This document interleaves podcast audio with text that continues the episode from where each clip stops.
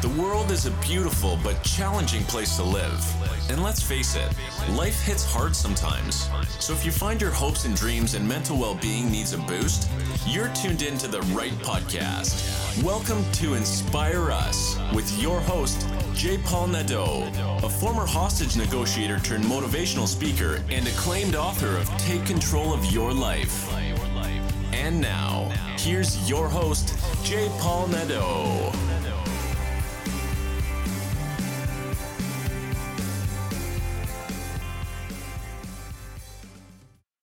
Hello, everyone, and welcome to Inspire Us.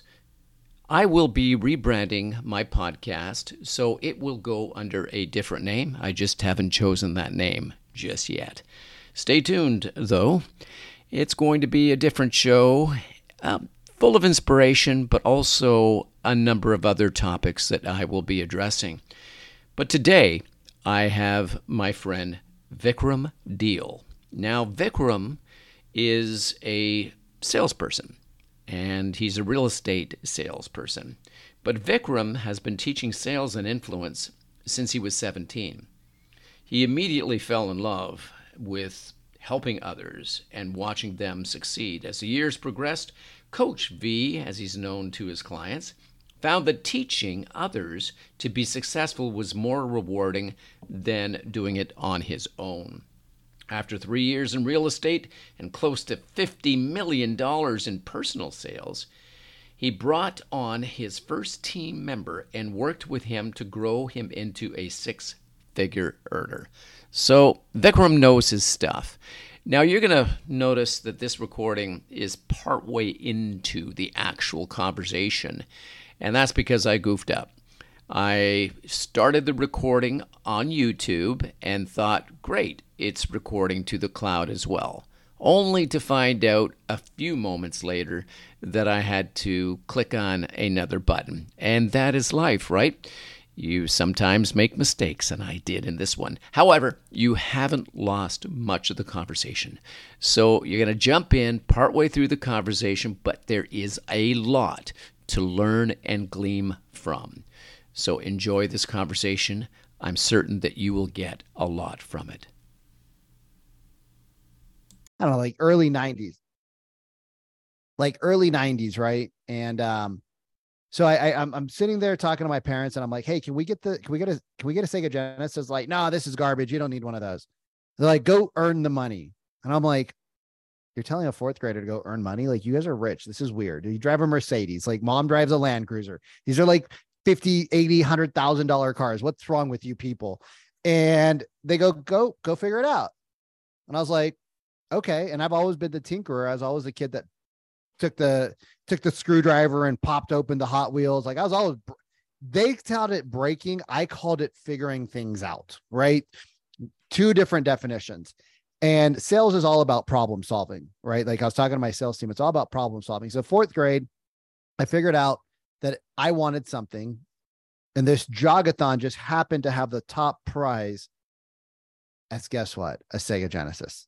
I was determined to get it. And um, and I went out and I raised whatever eight, nine thousand dollars for our school selling chocolate bars as a fourth grader. And I held the record for like five or six, ten years. When you when you talk in sales, right? The, the problem with sales is that everybody's been taught like something that's 50, 60, 70, 80 years old. I was lucky that I learned to sell through a company called Cutco. I sold knives. And we had an about us page. And all we said about our about us page is, hey, um, you know, I, I'm not sure if you've ever heard of Cutco before, but we've been around for 50 this was in uh this was in 2000 and no this was in 1999 so they opened in 1949 it was their 50th year anniversary right? So on the page it was Alcas vector marketing cutco 50 year anniversary. We'd flip it as like hey we're based out of olean new york. We're a us based company We've been in business for 50 years. We do $250 million in sales. And that was it. That was it. We never talked about the manufacturing process. That was all part of the process. Like we had a demo that we went through. That was all part of the process. But the amount that we talked about our company was like minuscule. It was super minuscule. And so I grew up in a world where it wasn't about me, it was about them. And we talked about ourselves for this much time. It was like one millisecond. If you blinked and took a sip of your coffee, Mrs. Jones would have missed the About Us company page. It was that fast. I didn't realize that that was how you should sell, right? I didn't realize that when you ask questions about the prospect and you actually give a shit about what they say instead of telling the world how much service you are, then people listen. Like my my my buddy's like, bro, you need to tell everybody how much real estate you sold. You need to tell people how much knives you've sold. Like, I'm like, why? Like, it gives you credibility. I was like, I'd rather just talk. And they're like, holy shit, he's different. And then they're like, yo, where did you learn to do all that stuff from? I was like, I don't want to pat myself on the back. I want other people to be like, yo, how did like were you born like that? No, I just learned a lot. Like now I'm char- charismatic naturally. But charisma as much as it helps my buddy, it hurts my buddies. Because the charismatic seller doesn't have to put in the work to learn the frameworks, doesn't have to put in the work to learn human psychology, doesn't have to put in the work to listen, doesn't have to put in the work, right, to ask great questions because they're people just open up to them naturally. But guess what? The charismatic person might have a million dollar personality and they cap out at a million dollars and they keep rubbing up against that million dollar mark, Paul. They might get to one, two, and then they come back to a million because their charisma gets them to a million dollars. Now, the person who isn't charismatic, maybe they got their face beat in when they first started sales and they showed up to your doorstep and they were bloody, broken teeth. They're hanging on by a limb and they're like, I just need a sale, please. But they learn because they're getting beat to hell every day. And they're like, well, this just sucks. Vic's over there. He's all friendly. Everybody loves him. F that guy. I'm gonna out, I'm gonna outlearn him. And right. The, the, the guy that's not charismatic, the gal that's not charismatic, they go and learn the process. They go get curious. And because they don't have to talk, like I'm a talker, because they don't need to talk, what do they do? They should ask questions, man. Listen. They listen. Correct. What uh, what you just described, yes, char- charisma can go just so far. We know Yeah. that. Yeah. Uh, it is understanding the human nature, the the fact that people don't like to be sold to. Mm-hmm. They like somebody who can guide them. We're all going to buy. Right. Like it doesn't matter. We're all going to buy, and we if we contact someone or we walk into a store, it's likely because we're interested in a certain product or a certain service or whatever it is. How does a salesperson make a connection with that person in front of them?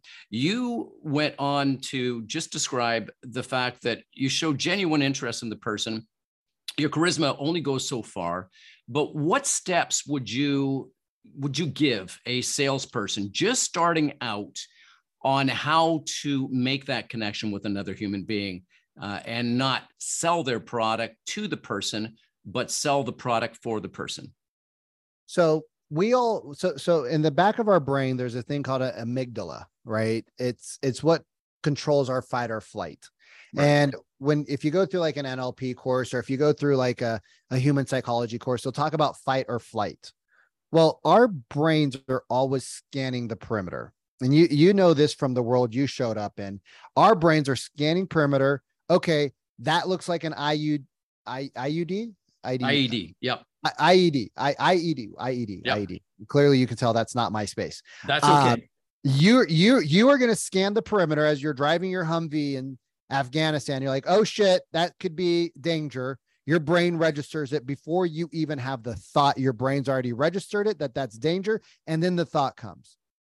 The thought comes after the brain has done its analysis while you are still asleep at the wheel because right. your brain's always looking, always scanning. There's so much data that your brain's taking in and out at a given time.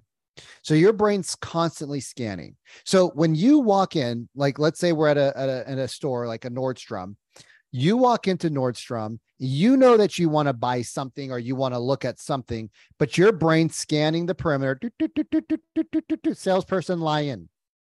Okay, your brain thinks the salesperson's a lion that's hungry, and the lion's looking at you like, ooh, That's not a lot of meat on that thing, but I, I could get a couple scraps off that guy.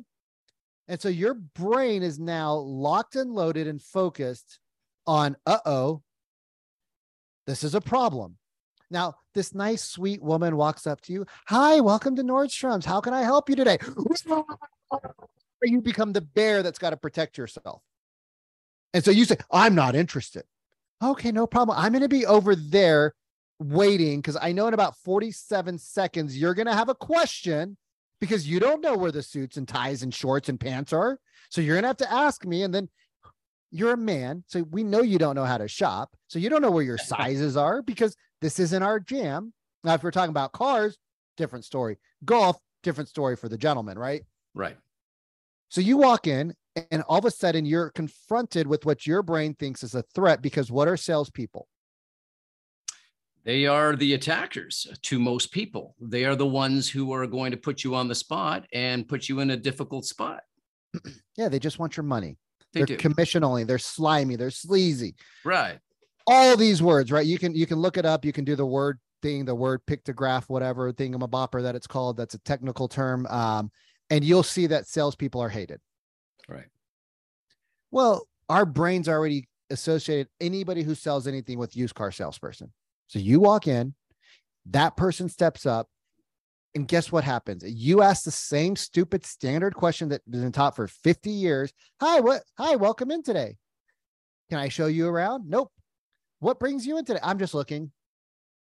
So what if we what if we became intelligent and we said, okay, well, if everybody who walks into the store says they're just looking, what if we flip it on the on its head? And I'm just we're just role playing out here, you guys. Like uh, this isn't something that I plan. I don't teach a lot of people how to do retail sales, although I've done a lot of retail sales. It's not my jam. But what if you walk like what if somebody walks in and you're like, hey, I was I was wondering, uh, I, I was wondering like uh what brought you in today? Are you are you just looking or something in Pacific? Well, now it's called a sorting question. So now your brain's like, oh, okay, this person seems they are a threat, but they're they're not really threatening me. Now, if we ask it in a very non-threatening way, in a neutral tonality, in a curious tonality, maybe even almost like you're almost kind of lost and you're not quite sure. So if you go like, uh, "Hey, um, hi, hi, hi, my, my name's my name's Vikram. Um, you know, I, I guess I was curious, like, what what brought you in today? Like something specific, or were you just looking?" And now the person has safety because they get to answer freely. They're not being boxed in. If they want to say we're just looking, right? Let's go down that route. So hey, hey, hey, hey, uh, I, I hey, welcome to Nordstrom, sir. Um, I guess like I was just wondering what what brought you in today. What were you uh, were you looking for something as specific or just just curiously browsing? Uh, just curiously browsing, man. Thank you very much for asking. Appreciate yeah, it. hey, that's not a problem. My name's Vic. Um, what was your name? My name's Paul. Hey, Paul. And and I guess like, did you know specifically like what you were browsing for? Well, you know what? I was looking for resistance bands. I, I like to exercise, and I was kind of looking for some resistance bands and wondering whether or not you had something along that line. I've been doing some comparison shopping and just yeah. wanted to find out. Yeah, that that that's great, man. Um, can I ask you a couple questions just to make sure I steer you in the right direction before I just send you to like a thousand bands? sure, you can. And now you guys are in a dialogue. So now, as I'm walking Paul over to the bands in the store, and uh, again, I don't sell these things, but Right, I'm walking right. Paul over to the the resistance band. Nordstrom doesn't either, but you know, we're walking over there, and I'm going to start asking him. So tell me, like, what kind of workouts do you like to do? Okay, and are we looking to like get stronger? Are we looking to maintain what we currently have? Okay, are you preparing for an event? Or are you just looking to get healthy, like create a healthy lifestyle? Tell me a little bit more about your. You guys, we can go so deep right? Now, those are all logic based questions, right? Logic questions, logic answer. Hey, are you preparing for a race? Yes, I am. Okay, that makes sense.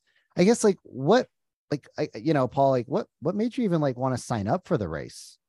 Right. Oh, now we're getting a little emotion. Weird. That's weird. Why would anybody ask that kind of a question? Right. Well, because if you can get them to open up to you emotionally and you're genuinely curious about them and you actually care about them, and you're not trying to sell how great like you're the number one salesperson in all of Nordstrom's and shoes for the last five years, and you're gonna you know sell four thousand pairs of shoes, and if you just care about my feet instead of the three thousand nine hundred ninety nine other feet that you've been touching, you sicko. like now, all of a sudden, I feel what I feel connected to you because you've only talked about me. Right. Right. The first three, four, five minutes, 10 minutes is all about me. And instead of you, right, like sales cars, you use car sale or car sales, same thing. Walk onto the dealership lot, same thing. Hey, I was just curious. Like, uh, I was wondering, are you are you in the market for a new truck? If they're looking at trucks, or were you just browsing? Oh, well, we are in the market for a new truck, but we're not in a rush. We're just browsing Nissan, Chevy. Oh, yeah, yeah, that's not a problem. Mm-hmm. And now you are in a flow instead of like having to walk back to the store, come back out 17 seconds later when the guy raises his hand. He's like, I can't get in the car. I need help. We just let's just get rid of all that resistance right up front. And that's really important to do because you were absolutely right. The fight or flight is there to protect us. And much of that is based on what we've discovered, what we've heard, right or wrong. Right. But many people in sales do associate a salesperson to some of the negative things that they've heard in the past. Those slimy salespeople who are out just for the commission and not really to put you in the right place or with the right product or right service. So that fight or flight does protect us. One of the things that you touched on, which I think is very important, is making it about them, just the asking of open ended questions and showing genuine interest in your potential client, uh, the person who may be buying from you, uh, the buyer, and really making it about them. When you, um, over the years, and I know that uh, you started, I think, teaching sales at the age of 17 and, and the knives. Um, I remember hearing a story about how you actually sold a, a set of knives to your parents and they've had it like for 35 years because it was such a great product and it took you a little while to convince your parents to buy it but it i think that goes to um, your your character too what you've developed over the years you are into a number of different growth and learning things. You've gone to a, a, number of Tony Robbins events. You've heard from the masters about connection with with people and uh, and developing these relationships. How has that helped you in sales? Has that boosted where you are right now?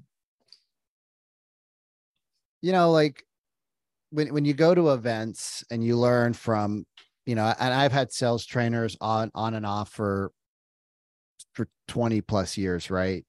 Um, is when you go to an event and you see somebody like Tony Robbins, right? Like the pro- probably the number one, or maybe if you're in a weird world, the number two personal development person out there, longest running guy, most impactful, in my opinion.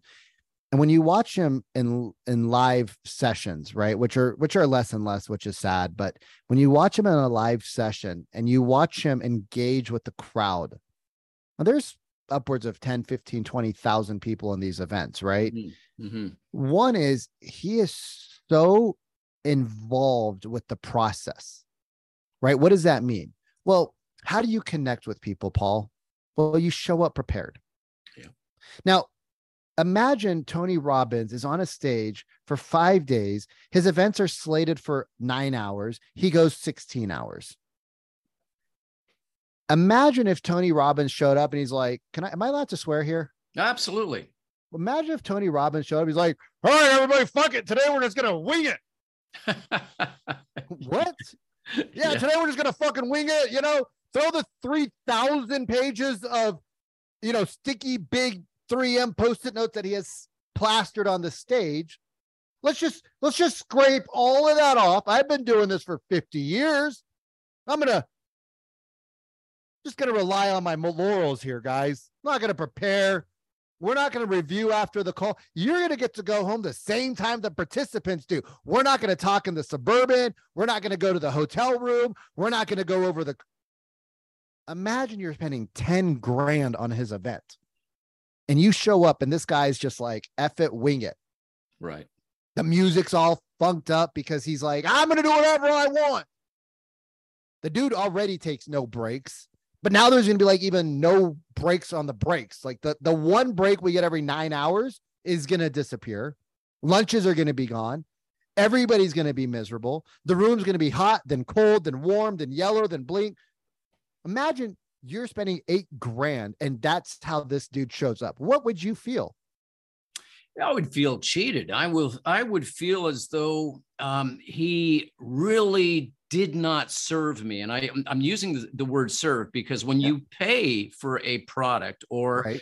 a, an event like that, you expect something in return for the amount of investment that you make. You you Absolutely. expect someone to serve you, to serve you what you asked for. And I asked to go, and I've been to a Tony Robbins event a couple of them and absolutely loved it because of the energy and because of the planning because yeah. there wasn't a moment where you doubted what his intent was Not- so i would feel cheated to answer your question uh, there yeah. uh, vic and, and, if you were angry, Paul, especially you're traveling across the country, you're traveling in from a different country per se, you're spending thousands of dollars to bring your friends and your family. You've told them all about this. You have hotel rooms and dinner reservations and cars. You're away from your three year old and your seven year old and your husband that you love or your wife, your dogs, your life, your bed. You're up early, you're sleeping late and all of a sudden the guy's not prepared. You you are allowed to be pissed. And they say, "Oh, by the way, this was a guinea pig session of UPW. We're not refunding anybody. You signed the agreement. This is what we delivered. Send your send your complaints in. Talk about us on the internet. We'll be fine. I'm rich. I don't care. Right. So sorry the event didn't go as planned. Right. Well, y'all be pissed, right? Oh, y'all more than more than pissed, more than pissed, and yeah. it wouldn't just be I'm pissed for the moment. It would be I am pissed in such a way that I will never trust, never, ever trust. Ever. This. No, no. Wait, wait, you will never what? Ever, ever. What? What was the word you said? It started with the T. It started with a T, and it's T R U S T. The word trust. I would never trust this individual.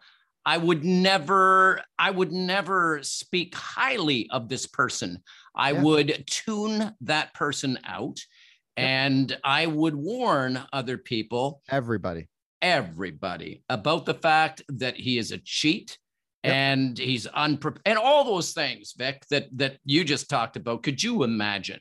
And could you imagine this is the same man that has touched hundreds of millions of lives. The right. same man that donates hundreds, millions, tens of millions of dollars to different charities, if not hundreds of millions of dollars with all of his different funds that he gets his friends to donate to as well. You would say this guy is a cheat. This guy is a scam. This guy's a blah, blah, blah. I am never going to do business with this guy again. Even if before you were idolizing him, right. you have such a disdain in your taste. Right. Well, guess what, y'all? You guys show up the same exact way that that person showed up to the event. And you guys think it's okay because that person didn't spend any money, but they gave you their most valuable asset. They gave you their time and you took it for granted. You thought, oh, I don't need to be prepared. Oh, I'm friendly. Oh, I'm nice. Oh, I these are my friends. Oh, I was referred to them. Oh, blah blah. I don't need to be prepared. And you guys show up the same way that that person who shows up to an event unprepared showed up wasting your time, wasting your energy.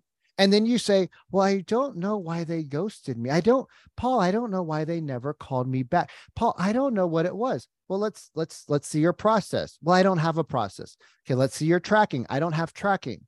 Okay, so you want to be paid as a professional, but you want to act like not even an amateur because amateurs still track. Right. Amateurs still review amateurs still do certain things that you haven't done. They still show up to the coach's practice. They have a coach, they have a mentor. But you want to get paid hundreds of thousands of dollars, being the top half a percent, 1%, 5%, and you show up to all of your sales meetings like you did this week before, unprepared or yeah. minimally prepared And then instead of asking the question, why do I keep getting this? My God, I'm running into that window every time I say hello to somebody. They're telling me they're not interested. They're telling they're hanging up on me. What am I saying? What am I not saying? How am I saying it? Or how am I not listening to the people that's causing their resistance to go up through the roof? And then once they put their wall up, you ain't getting in because now you're now your whole sales call instead of you figuring out what their situation was what their emotional problems were what their logical problems were instead of you having a true connection with this person we are now trying to just bring their guard down because we were told by our sales gurus that be excited when you get on the phone. Be energetic. Show them how much you care. If you're excited enthusiasm i am sold myself right? If you do all of that, they're going to feel your energy and they're going to want to let you in. Well, let's just role play a weird call. Ring, ring. Yeah. Hello. Hey, Paul, it's just Vikram here with the Real Estate Sales Academy. Hey, man. Oh, shit. You know what? Um, boing. Yeah, hey Paul, that's okay, man. I just got I just got a couple minutes. I got a couple questions to ask. Um, I, I'm, way, I'm sorry. Hey, Vic, Vic. Uh, you know what? I I don't have time for this call. Thanks very much for calling. We'll see you later. Take care. Don't call again. By the way, if I'm on your automatic dial, kill yourself. that's it. Go run over one of those IUDs and blow your ass up, right? Oh, like, hell yeah. Get out of my space, dude. Like, you know what? I don't want that kind of, hey, look at me. Yeah. So go ahead. Let's do another one. Let's so, do another so call. The crazy thing is, is that I was listening to a YouTube and it was an old coach of mine, right? And he, and I, I made a lot of money learning what he learned, what he taught. And then I realized, oh my God, this is why he's so good at handling objections in his training is because the way that they teach, because it's hard to teach sales the right way, where mm-hmm. you have like a neutral tone. The way that the woman that he was on his podcast was like doing a cold call, I was like, oh my God, I would have hung up on her. It was so atrocious. And she she sells a lot, right? But the thing they don't share is how many conversations do you get hung up on that you don't have to? So let's try it again. So ring ring. Hello hey, um, uh, is, hey, is this Paul? Yeah, yeah. Yeah. Hey, Paul, this who's, is who's uh, this? Who's yeah, this? it's just Vikram with the Real Estate Sales Academy. It it looks like you had requested. Uh, it looks like you had requested some uh, our, our basic mini course. I, I was just calling the company as us do this just to see if you got the course. Yeah, yeah, no, I, I did show some interest in that, and uh, yeah, I, I did receive the course. So um, yes, thank you. Yeah, and from here, I have a whole solution of questions. Whether you said I was in, Paul, we got questions like maybe, may, I, may, maybe I got it. Oh yeah, no problem. And then we have a right. We have if you said no, questions, and if you say yes, questions. Right. It's just it's just creating a process. It's a framework. And when I was coaching one of my um, one of my salespeople today, new guy, um, been with me for about a week and a half. We're listening to his calls. And uh, when we're listening to his calls, I was like, what's this guy's problem? He's like, um, I'm like, what is the problem that we're solving for the guy right now? Because he didn't show up to the appointment. Right. So I'm sitting there on Zoom, finger in my nose for half an hour, waiting for the guy. Guy doesn't pick up his phone call. It's like, bro, we got to listen to this call. We listened to the call. I'm like, okay, so we listened to the call. What's his problem? He's like, well, you know, he wants to uh, I was like, we don't know his problem because you weren't listening. He's right. like, what do you mean? We went back and we went through the individual calls, eight minutes. It took us an hour to dissect it, right? Because as we're going through it, we're not just going through it and saying, okay, you sucked here. It's, hey, let's let's listen to what he said. What did he say? I don't know. Let's listen.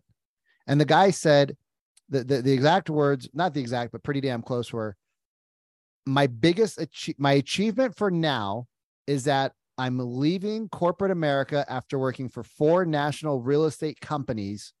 I'm going to start all over again from scratch and I'm going to do it on my own because I'm tired of corporate America. And I was like, bro, there is so the way he said it to the way he ended, there was so much emotion there that you could have tapped into. Mm-hmm. I was like, you could have mm-hmm. tapped in, like, hey, congratulations. You're gonna like, why you like it's not, you know, you said you're 65 years old. Like, why do you want to start at 65 years old over again? we were only listen you're only listening to what you wanted to hear salespeople only listen to what they want to hear they don't listen to the prospect because they're thinking of the next question because they're not prepared they don't have their questions but the other thing is paul is that they're not listening with intent for curiosity i call it conscious listening they're not listening with the intent to be curious they're listening with the intent to listen for the trigger words that allows them to go to the next question in the script. Correct. Wow, that is such a key to success, no matter what it is. Uh, I, I, will. I'll use an example. Yeah. You know, my background includes hostage negotiations, and we had to really ask questions. And I think the now I'm going to rephrase that. I know that the principles of successful hostage negotiations are in line with successful business negotiations and sales. We seek first to understand and to really get into the mindset of the person that we're with. Right. That is accomplished, as you said, through that active listening, not listening with the intent to speak next or for those trigger words so that you can make your pitch. It really truly is getting into the shoes of the person that you're negotiating with so that you can focus on the emotion and explore that through your through your ability to ask those those questions that bring out more information on that note how do people do that vic um, from your experience how do you teach that to someone? Active listening listening with the intent to really yeah. uh, bring out what is necessary from that person. So you know it, it's a multi-pronged thing. First the, the person has to realize that they're missing out on valuable information. Right. Right? So if the person doesn't feel that they're missing out on things because their their inability to slow their mind down their inability to like be present and conscious. If they're unable to do that the first step is is why are we so distracted? Mm-hmm. well i mm-hmm. have this and this. Okay.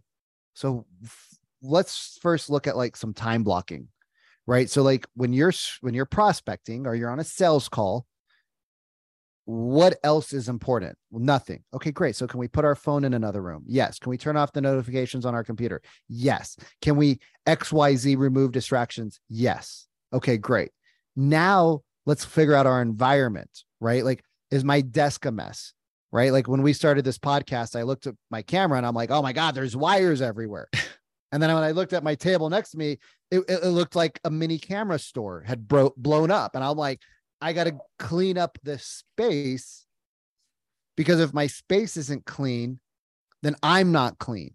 I had to move my keyboard back, and I, I I like a little fiddle stuff. So I have like my coin and my little fiddler thing that's beneath the camera, so that I can quietly do what keeps my brain focused on what the conversation is.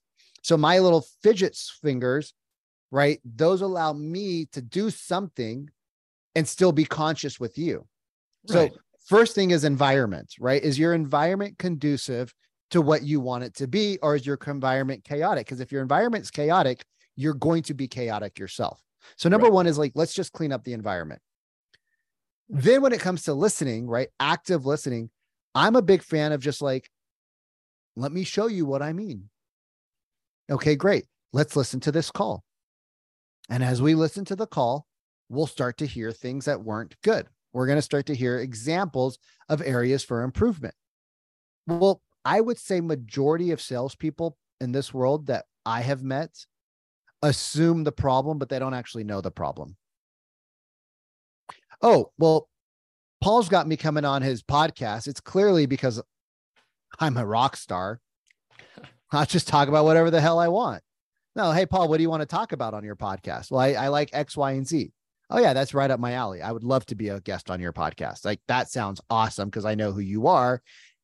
I know this is going to be a great experience. But if you're like, hey, I want to talk about like the refugees in Uganda, I'd be like, probably not my jam, bro. Right. I, I, I don't know what, like, yeah, let's jam for an hour of what, what the hell am I going to talk about? Right. Some of you guys feel like that when you go into sales situations. You feel like you got to know all this stuff, but you're not going to talk about the refugees in Uganda. You're going in there to talk about a prospect who, if you know your avatar and you know the three largest challenges of your avatar, well, guess what? You already have an up on majority of the people. Right? People don't come in because they want a new car. They come in because they want something. Most people buy a new car not because of necessity, but because they I'm sick of that piece of shit. Bro, what's right. wrong with that car? It's got 60,000 miles on it. Nothing wrong with the car though. No, the car is great. It's fine. Like get it maintained, it's oil change, brand new tires. Car is fine. It's just a piece of shit. Why? Well, it's not, it's five years old. Oh, okay. So it's not really a piece of shit, but to you it is. Right. But why do people come into you? Right. If you know why your avatar comes to you and what their problems are and solutions that you offer, it allows you to relieve the stress. So, like, okay, now we got our we got our environment cleaned up. We understand our avatar. All right, cool. Now, did you memorize the questions you're going to ask? If Paul says X, do you know what to say when Paul says that? No, then you're never going to be a good listener on the sales call. You might be a great listener to your kids. On a sales call, you're never because you're always thinking, okay, if Paul says this and I, your brain is mapping out the process as you're trying to implement it. And I'll give you another story because I like stories. Mm. Imagine Michael Jordan is running from the other side of the court. The basket's over there. There's three defenders, half court line, and he's looking at his coach. And his coach is like, Mike, we're going to create a new play.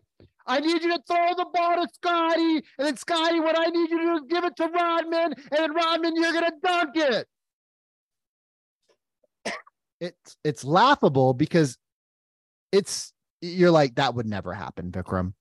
Right. Like, no professional coach would ever do something so ridiculous. Well, that's what you're doing in your brain. So your brain is like, okay, I need to know what to say. I don't want to sound stupid. I don't want to look dumb. I don't want to sound like a moron. I got to be the trusted advisor. I got to be the expert. Ah, blah. Your, your pressure level is so high, but your preparation so low. Right, right, right. So now you're no. pressured. Go ahead. No, no, I mean, like, like um, grab a, a, glass of water if you need it uh, there, Vic. Uh, what I'm going to do is uh, I want to focus on a couple of things that you spoke about because it's so very important. Number one, the active listening part. And I think salespeople fall into this idea that we need to follow a script. And for example, in this podcast, I do have a script right here. I have a script yep. and I have a number of different questions. However, I know that there is going to be some amazing dialogue here. Right. It's going to be dynamic, and I can't follow the script. I know because I prepared and I've done this enough times uh, to focus in on things that were said and not necessarily the script. There may be a couple of questions I want to bring in. You touched on the fact that if you say X, Y, and Z, I should know what questions to ask next because of the preparation that I've done, because of the amount of times that I've practiced it, because of the familiarity of having been coached enough and studied enough on knowing how to respond. You also were talking about this great basketball game and Jordan and such. And I know that Jordan doesn't focus on winning the game, he focuses on playing the game. And he focuses on what's given to him at the moment, and he's ready to, to react and respond on what's given to him in the moment because of all the shots he's taken before.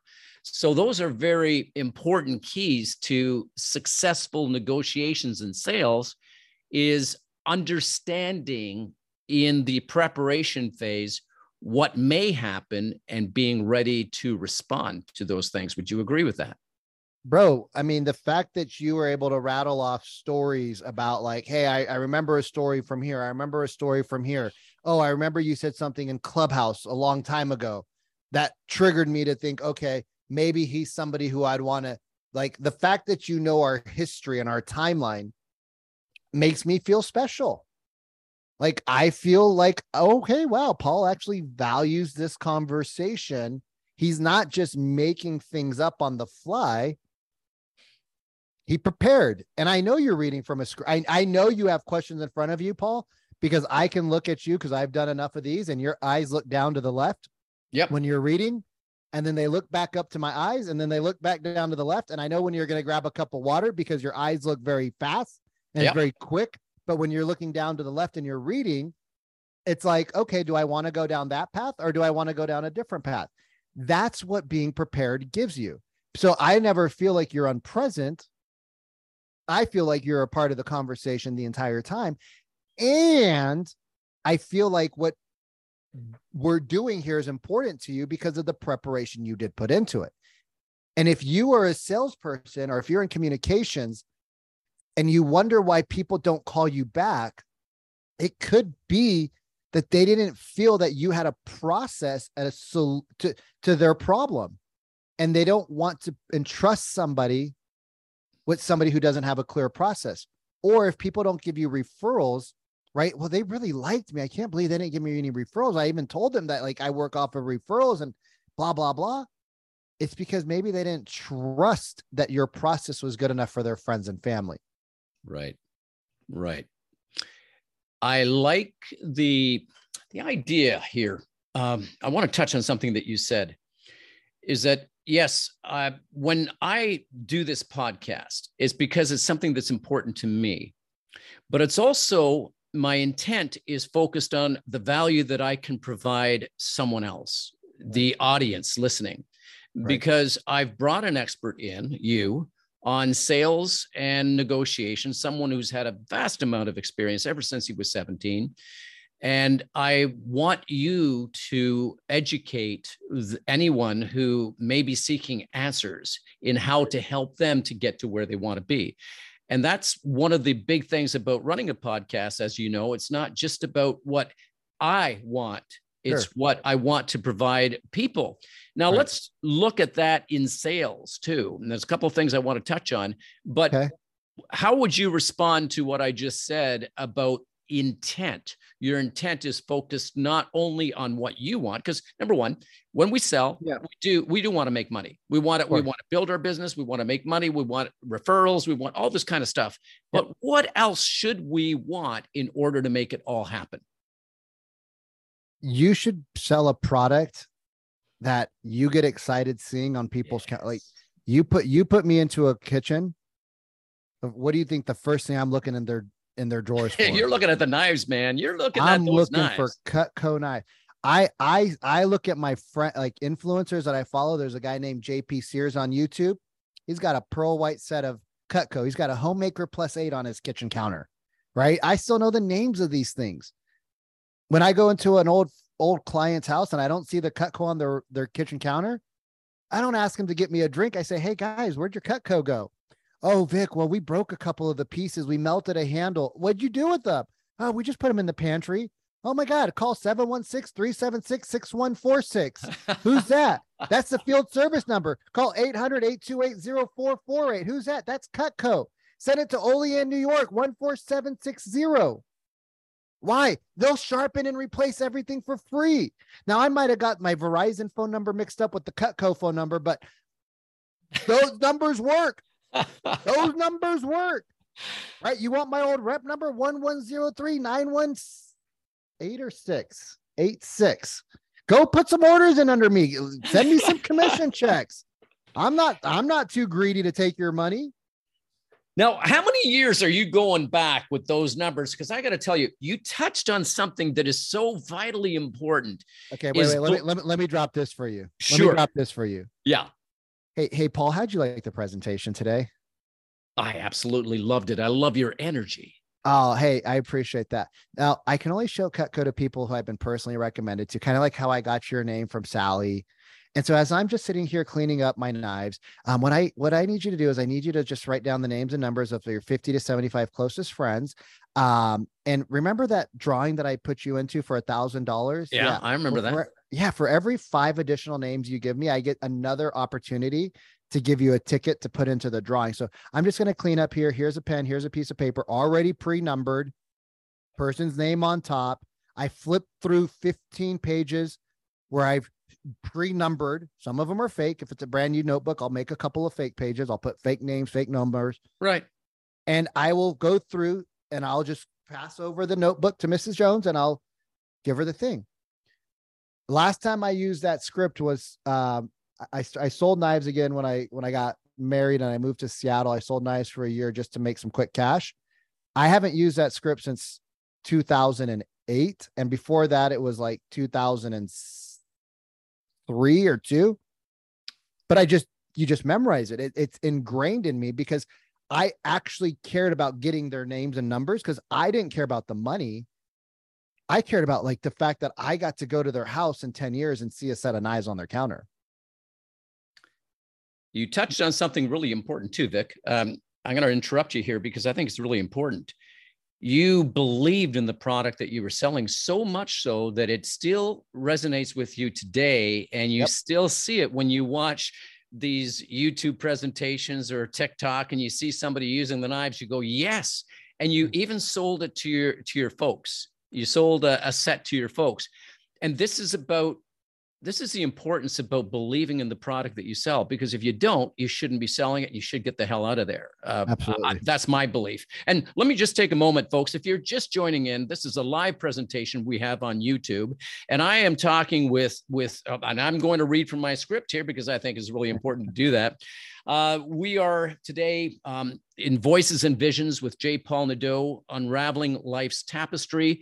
And my guest is this incredible man. If you've been listening to him, I'm certain that you've been taking notes because he is a true master in sales and influence.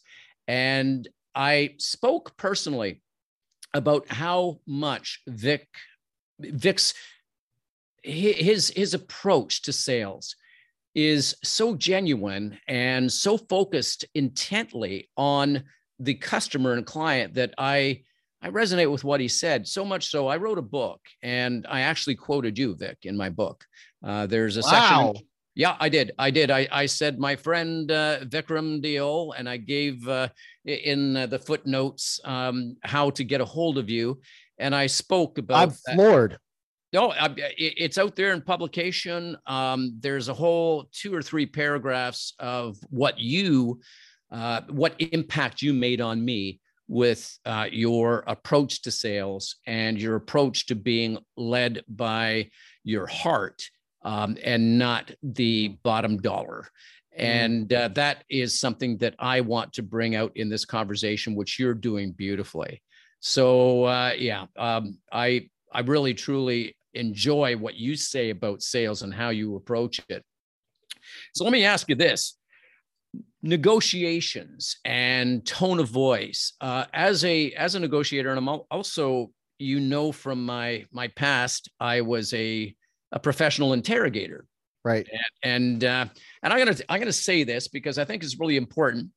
And I want you to respond to my approach on this and uh, and give me your your focus, your answers as it relates to even sales or getting people to open up or making that relationship.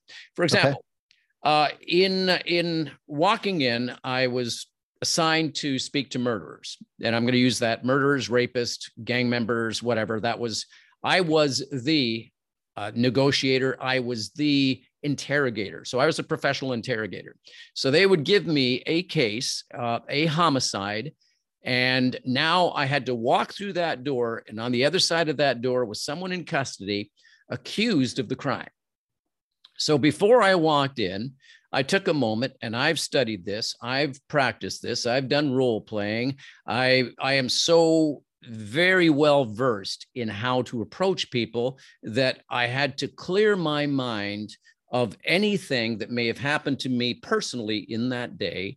Like maybe I had an argument with somebody, maybe somebody right. cut me off, but I had to focus in on what I was about to do. The right. moment I walked through that door, what I saw and here's uh, the important thing is that we see with our ears, with our eyes, we we see with everything. I saw somebody with their arms crossed, looking away, legs crossed, not interested in me. And one of the first things that I would say is, "My name is Paul. I'm the detective, and I'm not here to judge you. I'm not here to find you guilty of anything. I only want to talk. I want to hear your side of the story because what I'm hearing out there, um, I haven't heard your side." So, can we have a few moments? I'm going to stop right there. The uh, the number of steps that I took. How would you apply that to sales and what salespeople ought to be doing? So when I sold real estate, I retired in 2018. Um, when I sold real estate, I would always tell my team, we have multiple clients. And like, what do you mean? I said, so we have, let's say we represent the seller. So the seller is our fiduciary responsibility. That's our fiduciary client. We owe them everything that we can give and our best ex- ex- advice, experience, knowledge. And if we don't have the answers, it's our responsibility to go find the resources that do. We are in the best offices. We have the best coaches. We have the best mentors. You have access to the best attorneys. There's no excuse to not not know the information, but there's no excuse to lie either. Right. right? So the first fiduciary is our client that has signed with us. The second client we have is guess what? It's the buyer. Because we have to be able to negotiate even though we're not in communication with the buyer, we have to be able to negotiate with the buyer, which means, huh, who do we negotiate with then? Oh, the buyer's agent. So in a transaction, we also have to negotiate with the appraiser and the inspector, maybe the title and escrow people, because our our files supposed to close in a week, but our clients need to close early. That means they have to bump three people to get our file done. So we might have to negotiate with those people. We then have to go back to our seller and negotiate with them. So if we come in and we're like, I've been doing this for 20 years, I'm going to tell you how it is. I'm the detective. You're the scumbag. You piece of shit. You tell me everything, or I'm going to fuck your life up. I know you're guilty. I don't care what you say. And I've been in jail. So I've I've been on the other side of the interrogation. and if somebody walks in like that, I am closed up. You ain't getting a peep out of me. But when you walk in and you say, Hey man, I don't know what the fuck happened. And you're real, and it's you guys, it's tonality. If I walk in and say, mm. I don't care what happened, I don't care. I am not judging you. It weird. But if I walk in, I'm like, hey, Paul, you know, like I I, I read your file, man. Um, I, I see you're a little standoffish by your body language. It's totally understandable. Like I would be standoffish too if I was in your situation. Yeah. Um, I've only heard their side of the story. I haven't heard your side of the story. Yep. And I never make judgment until I hear both sides and then I research both sides. So like we can do it one of two ways. You can open up to me. You don't have to, but you can open up to me. We can talk, we can jam. I can hear, ask you some questions, get some details about what happened. Or we could do like what a lot of the people do, and they just want to shut down and wait for some attorney to show up then and we don't have any opportunity to get to know each other and then i can only go what's on the black and white paper like i guess which what where do you want to proceed from here bro yeah you know, uh, you. It sounds like I, I would love to walk into a room with you uh, as a partner. Although I would send you in alone uh, to do the to do the interrogation, or I would go in alone. Uh, like right. I don't believe in in two interrogators. Cop. Yeah, I don't believe in that. But you you talked about the importance of tonality. This goes back to the telephone call the example that you gave us a little bit earlier when you say hey paul how are you doing? And I, this is a real estate guy. I, I just want to take a few moments of your time. And you're thinking oh my god i i am so turned off by this. The tonality of of that you're absolutely right. Like yeah. and I'm not here to judge you. I'm not here to find you guilty of anything. Is conversational and it is yes. intentional. So, yeah, and that's so important. What you said about some cops walking in saying, I know that you did it. And I've seen that so many times, Vic. Yeah. And I, I was asked to teach these guys to just calm the wow. fuck down. because listen, the person sitting across from you is a human being. They've been they're accused. scared. And they're, they're scared. scared. They're scared. They're, they're just like you. They're yeah. they're scared and they may have fucked up. That's yeah. true. But your job is not to make them feel bad about fucking up. Your job is just to get them to open up to you and to be human. And let's look at sales with the same thing. Is that a, a person about to make a big buy, like buying a house, may be afraid of doing that. What does this mean? What am I getting into? Like, am I going to be able to afford this? You, as a salesperson, Vic, you, as a salesperson who approaches them with the intent of making this a great experience for them, you right. understand what's on the other side. What can you tell salespeople about how to approach someone who may have all these these fears in mind? How do you how do you go about yeah. asking about those fears and then yeah. dealing with them one on one? Good question. We we we tend to dehumanize like we live in a world of dehumanization, right? right. The the the the the value of life. Like I live in Medellin, Colombia right now. I'm I'm going to be here for another year. People are like I'll walk down the street and I'll see a guy that's like tatted up, scary. It's a little early or a little late. Like there's no reason for you to be on this street this time of the night because there's really no reason for anybody that doesn't live in where I live. It's it's close to the city, but it's far enough away, a couple blocks removed that it's quiet. Right. And I just look at the guy, make eye contact, and uh, you know, I, I take care of myself, six foot tall, like you know, typically people aren't going to mess with me. Not the easiest of targets to take down. Right. But this guy could definitely have taken me down. Colombian dude, tatted up. I don't know what his life looks like, but he looked like he had had a, a full, tough life that I didn't have. Yeah. No judgment. I just say, I just stick my head down, acknowledge that he's there. And he goes, Buenos dias, amigo, ¿cómo estás? the smilest guy right? This this this happened to me like multiple times right? Because i come from a perception of tattoos gangster danger right. and my amygdala is like run for the hills. Yep. But my heart says human connect. If he ignores you he ignores you. He's probably not going to break your face in front of the grocery store with security probably not in a dangerous situation. Now he could run a he could he could run and follow you to the through the park and probably not going to happen, right? Low chance of that happening in this neighborhood. But he's an out of place character. Well, you come mm. from love. Mm-hmm. You come from love. You come from humanity, right? Mm. Leads are humans. Humans are your mother, your father, your sister, your brother, your cousin, right? Your 87 year old uncle who lost his wife that's also got dementia. Those are people that need help. If you don't bring the heart and the soul into uh, what I was looking for earlier on my yellow sheet of paper, uh, my housekeeper threw it away, but it said uh, it said slow down because nobody ever said you got to be fast in sales. Right. And on the flip side of it, it said love. And I would just, as I was sitting there talking to my guys, I would just put this to the camera slow, or I'd put on the other side love. And the first time I did that, like love, what is it? They we understand slow, but what what fuck's love mean, Vic? Like what kind of woo woo shit are you into? I'm like, you think that you're gonna get people to open their wallets if you're not loving on them? Like, right. do you do, do you remember? Like, you had how many conversations today? I don't know. Well, look at your tracker. Uh, seven. Okay, who was the last person you talked to? I don't know. You don't know? No. Well, let's go pull it up. You had an 18 minute conversation with this person. You don't know their name. Fuck no. What what's what was the call about?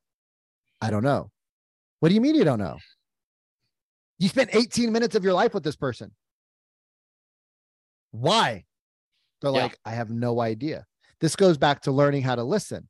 I said, the problem when you're not prepared, the problem when you're not prepared and you're only thinking about you is guess what? You only thought about you. Now, if I asked him how he felt during the sales call, he would exactly know how he felt.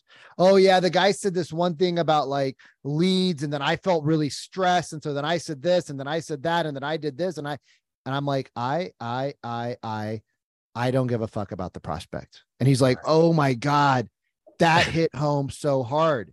He's like, I was so into my head that I literally, Paul, did not ask a single question to the prospect that actually moved the needle forward. And in fact, as I listen to it now with new ears, right? As I listen to it, with new skills and new ears, I realize that at this, I should have asked a different question. I don't know what I should have asked, but at least I know I could have said something here. He's like, oh my God, right there. That was so much emotion that the guy just gave me. And then I asked a logic based question right afterwards. I was like, what happened? He's like, the guy shut down. Mm. Women, women, women, ladies, I love you. Lots of you. Lot of you. Maybe a few too many of you. It's okay. Um, ladies, when your man is talking and you interrupt him and then he shuts down and then you say, Gosh, my husband doesn't talk to me ever. No, men need time to think because we don't just say shit randomly, especially to people we care about, especially about conversations we care about. Ladies, let your man think. Don't interrupt him. Let him express himself. Uh, you guys all didn't know this was going to be a relationship coaching advice either, but if you let your man talk freely and you don't interrupt him, you will get a different response from him. Not today, not tomorrow, but in two weeks because he has to build the trust. You guys, he likes you. He likes touching your butt. He likes sleeping with you. He likes cuddling you. He likes kissing you. He likes going to the movies with you. But have you earned his trust for him to be vulnerable with you every day? No. Have you earned the trust for your prospect to be vulnerable with you every day? No. Why? Because there's things you're missing. Your tonality's off. You're not conversational. You're not transitioning in between your questions. You got to use ums and oohs and ahs. If you just say cold calls, and then Paul answers, and then I say age leads, and then Paul answers, and then I say voicemail drops, and then Paul answers, and then I say KPIs and tagging, and then Paul answers. What does that feel like? Mm. Awful. Yeah, but if I go, if I go, okay, so let, us go back to your interrogation example, and I've never interrogated anybody like other, other than just breaking their balls. Um, if I go in there and I'm like, all right, Paul, so so I guess like you know, let, let's do this, man. Like, tell me like what happened, and the guy starts telling him, and I want to ask, and if I just sit there quietly and I don't go, oh, mm-hmm, right, okay, oh, oh, wait, wait, wait, hold on. When you said that a car came screeching by you, what do you mean? oh yeah, I was sitting on the park bench and then this car came screeching by. Somebody started yelling. I got kind of scared. You know, I'm a gangster. You know that. We know that. I got enemies, and this gangster starts screaming at me. Da da da da da. I got scared. I grabbed my gun. And the next thing you know, I heard a car backfire and I shoot and I end up killing this fucking kid. I was wrong, right? The guy, right? Like, but the guy's going to open up, right? The guy will have a, he might not say that. I don't know. I've never been in interrogation. Probably would, probably wouldn't admit to killing somebody, but you know, like you're going to get different emotions and different answers from these people. And whether the guy's right or wrong, like I'm not here to judge the world on whether they're right or wrong. There's a whole system of judges for that. I'll judge people whether I like them or dislike them right out the gate. And if I don't like you, like that's a different story. I'm not going to give you my time and that's okay. You don't have to like me. But if you don't know how to transition, if you don't know how your tonality hits, if you don't know how the questions you're asking land, you need help. And there's nothing wrong with saying, I need somebody to share with me what they've spent hundreds of thousands or millions of dollars or hundreds and thousands of hours learning and perfecting. There's nothing wrong with saying, like, hey, I'm not as good as you. Like I, I'm not as good as Michael Jordan. You think if Michael Jordan said, "Hey, you know, it's a hundred thousand dollars to work with me for six hours," you think I'm not going to find the hundred grand? Yep, yep. And that's based on uh, on reputation and such, and and uh, just uh, value.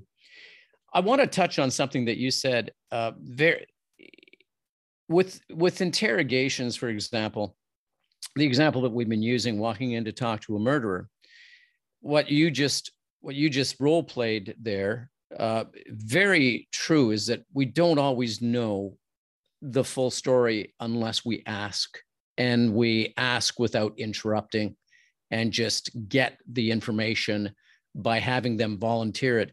I know that for me um, as a professional interrogator I would walk in and I would identify myself. I would remind the person of their rights and the fact that there is jeopardy in confessing to me, uh, that whatever they said could be used against them.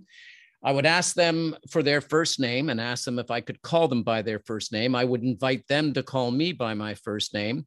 I would use that that line that I'm not there to judge them. I'm not there to find them guilty of anything. And that was the truth because you touched on that.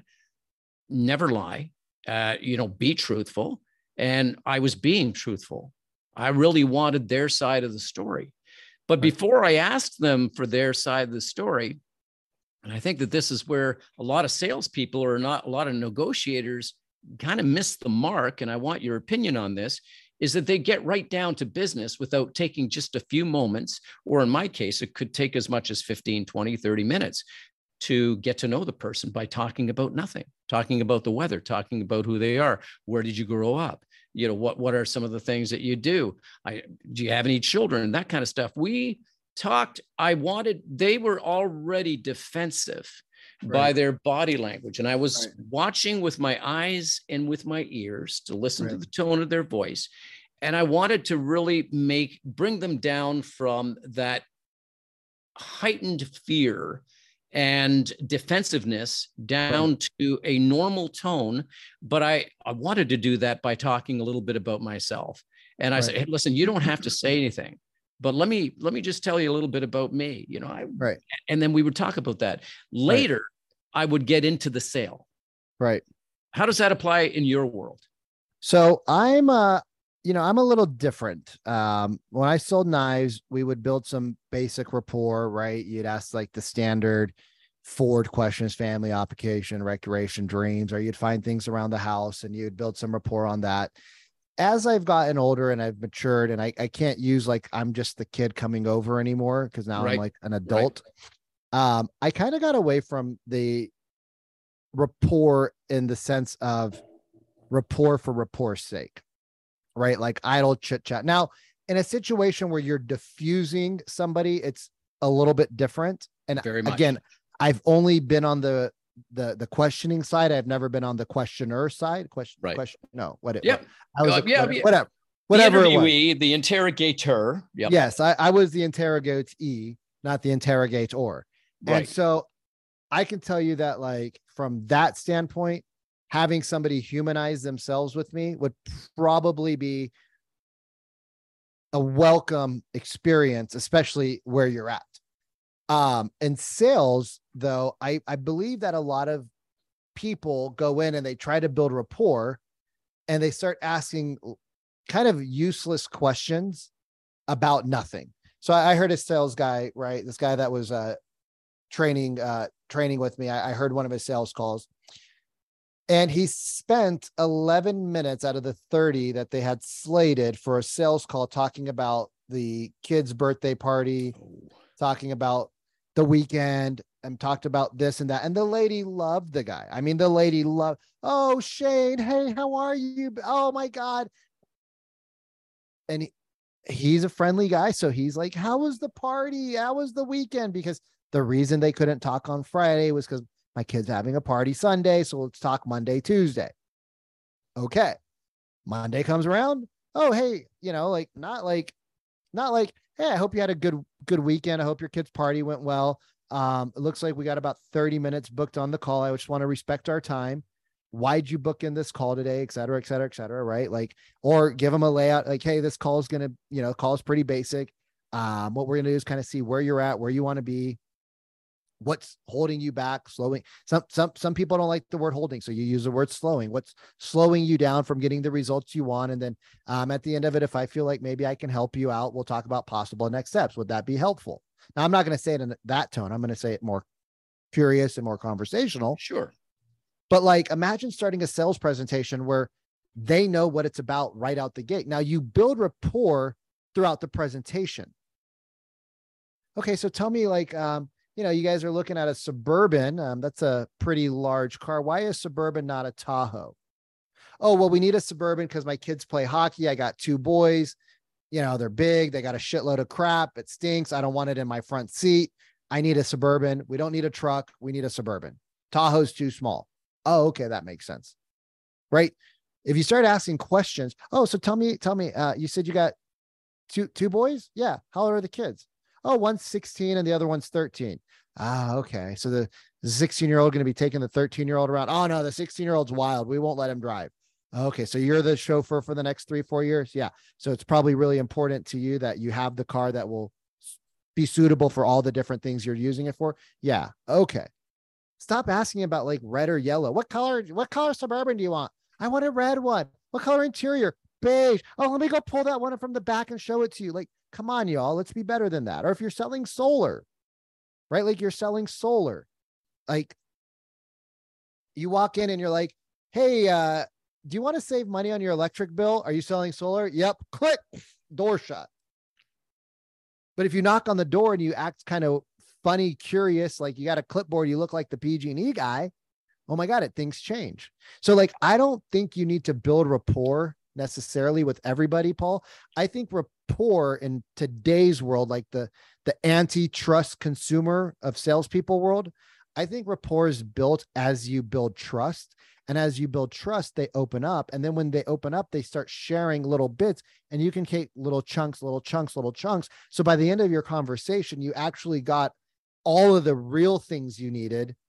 You might not know if they like to vacation in Hawaii or not, but you actually know how many kids they have, or you know what they're why they're there, their situation, et cetera, et cetera, et cetera. I don't know about you, but I would much rather know about like why they need the suburban and what would happen if they don't get the suburban versus like they love to vacation in Hawaii twice a year. No, and I agree with that. And I love the answer because it really does talk about building a rapport as you go. And in the in the arena of sales, it's very different than the arena where someone is accused of a murder and they don't want to get right into business right away. Is for right. example, uh, when I was negotiating with a hostage taker, I couldn't be talking about the weather talking about their kids, talking about I had to get right down to business. And this is what we're talking about. Right. What I also really found important about what you said was stating the purpose at the very beginning. And I believe that negotiations are very much about why we're there, what we right, yeah. plan on accomplishing, and all those things. I also uh, love what you said about respecting someone's time, which I want to do with you because I asked you for a one hour uh, uh, time period for you, uh, and we've gone over the hour. I want to respect your time.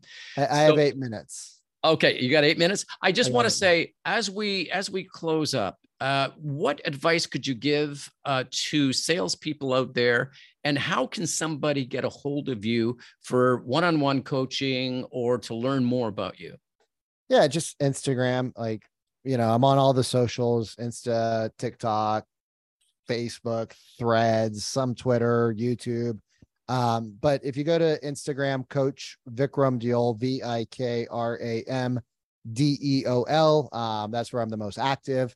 Um, if you go to YouTube, there's a there's a ton of I think there's 700 videos on YouTube now um, about all sorts of different topics, but uh, ton of ton of content out there, different topics. Um, if you respond to me, if if you send me a message, nine out of 10 times I'm the one responding to you.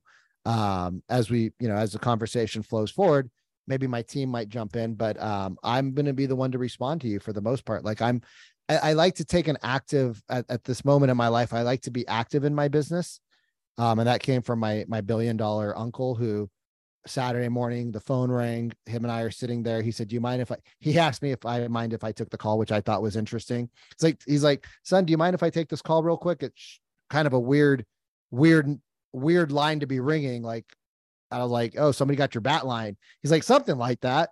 And uh, it was a it was an upset tenant of his that was super pissed off, felt discriminated against, right? You can use all those buzzwords in California.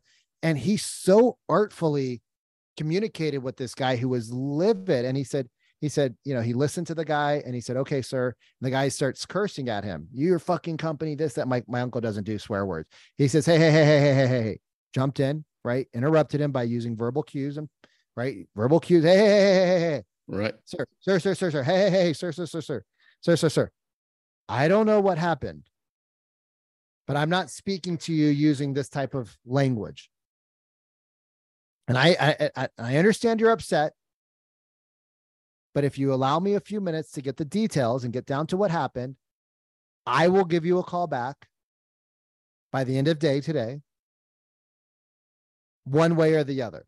But if you're going to talk to me like this, then I'll just transfer your name to somebody in my company and I'll let them deal with it. And he was so artful, so skillful, but it was also so intent that and I, when he hung up the phone, I'm like, why didn't you just let somebody else handle that? Like you have 75 employees in your company on Saturday. He said, it's my business. If I don't know what's happening in my business, how do I coach my company on how to become better? He got to the bottom of it. He called the guy back right before we left the office. He called the guy back. He said, Hey, buddy, um, I found out what happened. Here's why your applications were denied. Here's why it was denied again. Here's what happened. What we're going to do though is based off your credit, we're going to find some of our properties or, you know, a sister property that could work for you. And somebody will reach out to you Monday. This is my private line. If you don't hear by somebody Monday at the end of the day, you can call me Tuesday morning and I'll get to it. And the guy was like, Oh my God, thank you so much. Yep. You you guys, if if if you're in sales, right, you got to realize that you're having a conversation with a human being. And if we treat them like a if we treat them like an alien, we're gonna be weird with them.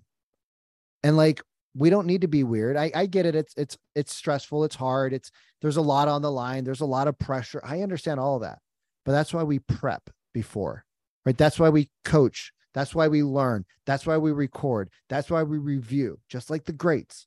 Because I didn't get in this game to be average. I didn't get get in this game to be mediocre. I got in this game to be the best, right? And the best that I can do means that I got to do all the things that I tell you to do. I got to record my calls. I don't like watching them. I don't like listening to them with my coach. I have a call with the coach and I'm like, fuck, Marco, I hate you right now. He's like, brother, I know, but this is going to be helpful. And I'm like, I know, man, but this is such a shitty call. He said, even better. Don't worry, no judgment. and I'm like, if it wasn't for your accent, but it's the it's the fun, you guys. Sales becomes a lot of fun, right? When you don't have to think about what you're going to say next. Sales becomes a lot of fun when you know your avatar. Mm-hmm. Sales becomes a lot of fun when you show up dumb. And what I mean by show up dumb is you show up and you leave all of your assumptions about the previous conversations you had about how so and so said this and then this happened and this. Let that go because your person might have a money issue, but it's not the same money issue that the other person had. And if the other person had a different money issue and you started going on the the solving of the problem of one money issue because you assume that all money issues are the same, you just pigeonhole that person and they went from like I have a money issue, I don't hate your product, I don't hate you, I just need to figure out something to now they're turned off because like they're like, oh yeah, that doesn't fit in our box. Okay, we're done. Bye, peace. Right. And we lose so much opportunity with people just because we make assumptions. We don't listen. We're not present. We're not prepared. It, it, it's it, it's just a process, Paul, and it's just like going to the gym. You got to do it with somebody who knows what they're doing enough times, and then guess what? After a while, you're going to get to a point where you don't need that coach anymore. And you're going to get to a point where you're making so many sales so easily right that maybe you maybe you start doing something different. And then you might need to bring in a mentor to help you in that field but it's it's a really easy framework. If you open the conversation and make it about your prospect and not about you how great you are how great your company is how many sales you've done how many awards you guys won how you guys were the number one rated you know truck monitoring gps dashboard camera system that was rated by this company and that company and this company and that trucking company and that magazine to be the number one thing. And you actually see if your prospect has a problem you can solve you're going to stop banging your head against the wall and sales will become fun for you because you're going to actually start to make money love it love it that was a master class right there Thank you, Vic. And I really appreciate it to everyone who's been listening to this podcast. I'm certain that you have gathered a lot of stuff here and reach out to Vic. Yes, uh, he answers as he said. So reach out to him, follow him on YouTube and all the social media platforms, and you will be glad that you did. As I said, even when I was writing my book on negotiations and sales, one of the things, well, several things that Vic said resonated with me to the point where I gave him credit in my book for the things that he shared. And I don't do that too often. So this is the man to go to. So thank you, Vic, for your time. Thank and I appreciate bro. you coming on today, man. Hey, thank you, brother. All right. Take care. All right. That went well. Hey, we're still on the air. Yep. Are you, you got to uh you got to click the I do. I do. And, turn it uh, off. I'm going to do that. Uh let me see here. Go to the YouTube. Hey folks, if you're still listening, this is what we call behind the scenes, which I absolutely love. And YouTube, let's go. Let's stop the YouTube. Thank you for joining everybody. I just want to say that sincerely from the bottom of my heart. Thank you so much for that. And there we go. And I will end the recording as well. So thank you guys. Stop the recording. And sometimes, you know, some of the greatest conversations come after the recording.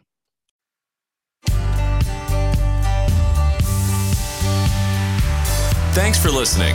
Tune in next week for another insightful episode. If you haven't already, hit the subscribe button and leave your comments. For more information, check out our website at www.inspireus.ca. Remember, it's not what happens to us that matters most, it's how we respond to what happens to us that does. Stay strong and resilient.